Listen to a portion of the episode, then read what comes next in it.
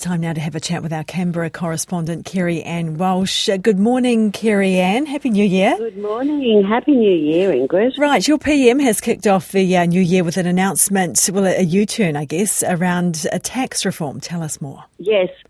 Uh, was, this was known as the Stage 3 tax cuts, and it was deliberately skewed uh, to, by, it was written by the former coalition government. It was not supported um, ideologically at the time by Labor, but they did wave it through the Parliament, which was probably their first mistake.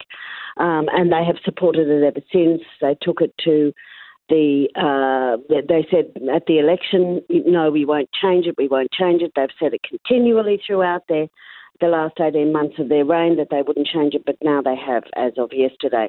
What it means is, look, it's one of the biggest tax reform packages in our history. It's worth something like 300 billion over the for next 10 years.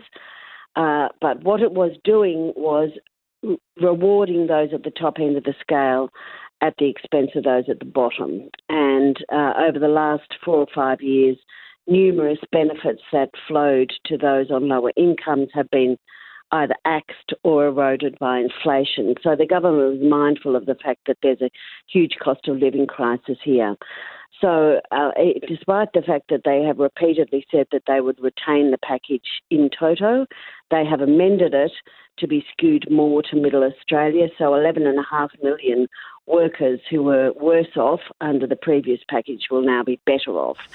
Uh, and I think it'll be popular, but it has caused an absolute political firestorm. Okay, also a bit of a firestorm again, really, around Australia Day with protests there already. Oh, yes, it happens. Yeah, it happens every year, and there's been even more heat and noise around it this year because of some of the moves by the major companies to uh, not stock Australia Day merchandise. At some stage, the government is to, going to have to make a call on this and say we either shift it to another date that is suitable to not only Indigenous Australians, but to those who've come and made Australia home and have helped build this modern, small modern, modern country. Um, or they're going to have to retain it and put up with increasing heat around it.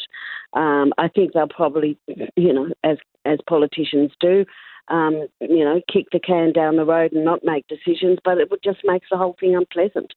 Um, and it's really only been a national day for 30 years, um, first instituted in the 1930s, but only nationalised as a holiday in 1994. It couldn't be too hard to move it. How are you going to be celebrating, Kerry-Anne? Well, look, I'm not really. I uh, have a few things to do work wise. Uh, I have my son that lives over the road. I'll go and visit him and have a cup of tea at some stage with him. That'll be it. Lovely. That sounds great. Hey, we'll talk to you again. Thank you very much for your time Thank this you. morning. That is our Canberra correspondent, Kerry-Anne Walsh. That is us for the day and for the week. We will catch you back here again on Monday. Have a great day. Mā te wā.